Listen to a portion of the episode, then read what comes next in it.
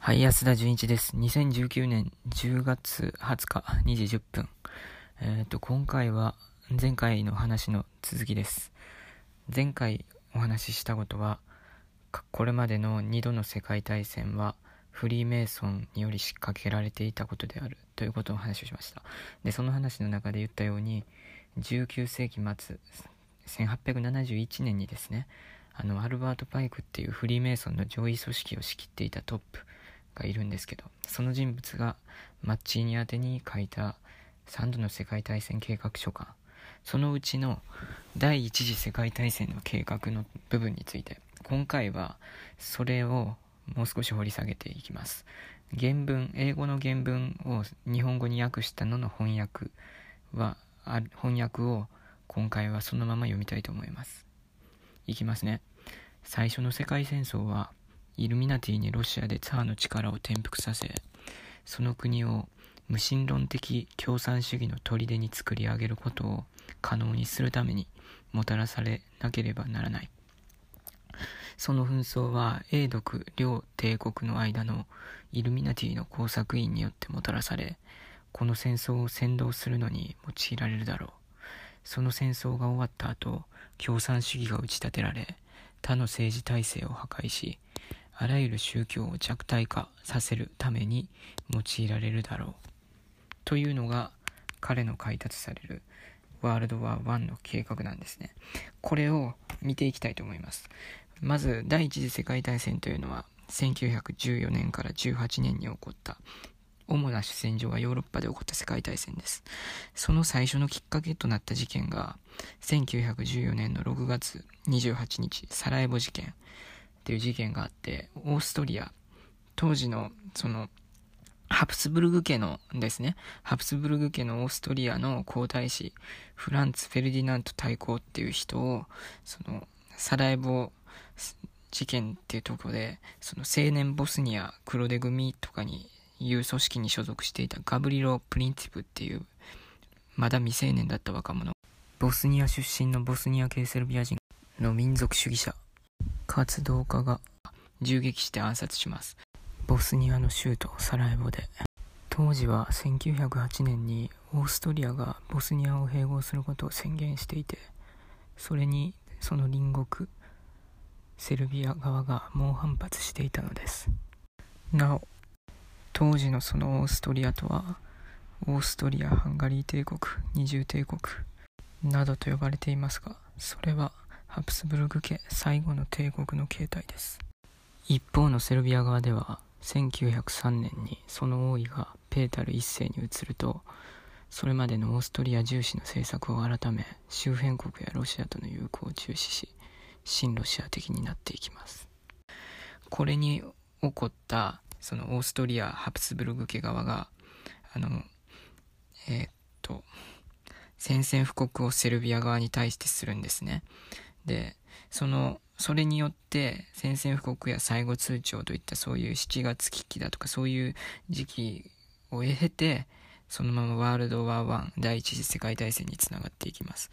このオーストリアの側、殺された皇太子の側に味方してついたのが、そのオーストリアと同盟関係にあったドイツであり、で一方のその射殺した犯人の青年ボスニア黒手組のメンバーだと言われていた人が射殺したという、そっち側のセルビアの、言ってみれば独立運動派側ですね。独立運動派側に組みして応援したのが、まず最初はロシアを中心とし始まり、三国協商を通じなどでフランス、イギリス、ロシア、イタリア、アメリカなどの連合国であります。で、日本もこれに日英同盟っていう同盟を当時もうすでに結んでたので、それに基づいて参戦していくことになるんですが、でこの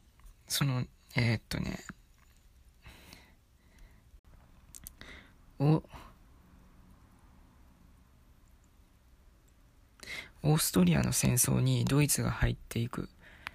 ドイツが協力的になって応援するというのには一つの理由があってですね、それはビスマルクっていういわゆるドイツ統一の父ですね、中心人物で、異名は鉄血宰相と言われててよく知られてますけど、19世紀末に生きた初代首相、そのビスマルクがそのワールドワー1から約40年前の1873年や79年独欧同盟以降に、当初73年のは後すぐにバルカン半島政策をめぐり対立し破綻したその2国とロシアの間での三帝同盟、また新たに82年にはイタリアも加入し三国同盟になるが、結果大戦時には裏切られる相手側に疲れることになったりもしたのだが、その時に立っていたそのビスマルク体制っていう外交政策があってですね、その中でちょうど同盟関係を深めていたっていうのがあって、そのオーストリアの側にドイツっていうか、まあプロイセンの後継のドイツですね、ドイツ帝国と1871年になったんですけど、その前身はプロイセン王国でしたけど、でそのドイツがついてくれることになりました。ですけどこのビスマルクっていう人物は、まず一つ押さえとかないといけないのは、フリーメイソンのスコティッシュライトの最高位のメイソンであって、言ってみるとそのアメリカのアルバート・パイク、イタリアのマッチーニ、このワールドワー1、ワールドワー2の計画書簡のその話に出てくるツーパーソンと全く同じように肩を並べるスコティッシュライトのトップであって、パイク、マッチーニとビスマルク、この3人で作ったとされているスコティッシュライトの中でも極秘超トップ級の組織があって、それを新改革パラディアンライトっていう、そういう組織をですね、そのマッチーニの意見を尊重というか、それを受けて立てたというふうにも言われています。これによってそのオーストリアと同盟関係が深いドイツがその連合国側に対抗するっていう形になっていくんですけど、で連合国側のそのフランスやイギリスっていうのはもちろんそのフリーメイソンの傘下に入ってますから、この時点で分かることは、その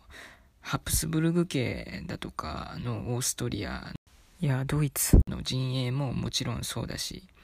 一方のフランスイギリスもそうです。両方ともがフリーメイソン、ロスチャイルドだとかの傘下にあったってことなんですね。もっと具体的に言うと、そのオーストリアのハプスブルグ家っていうところが今現在でも最も有名なロスチャイルド家っていうそのユダキンのトップのロスチャイルド家に最初に貴族としての称号を与えたのはハプスブルグ家ですから、彼らがそのロスチャイルドに貴族の称号を与えて、さらに言うとロスチャイルド家の家紋、その5本の弓矢を握った盾や、その盾の絵のある家紋があるんですけど、それを与えたのはハプスブルグ家だと言われてますよね。で、その5本の矢っていうのは当時そのヨーロッパ中に広がっていた5兄弟を象徴して、5兄弟の団結を願ってっていうことで、そういう風な形でそこに書かれていたってことなんですけれども、でその一方でですね、フランスの中央銀行やイギリスの中央銀行の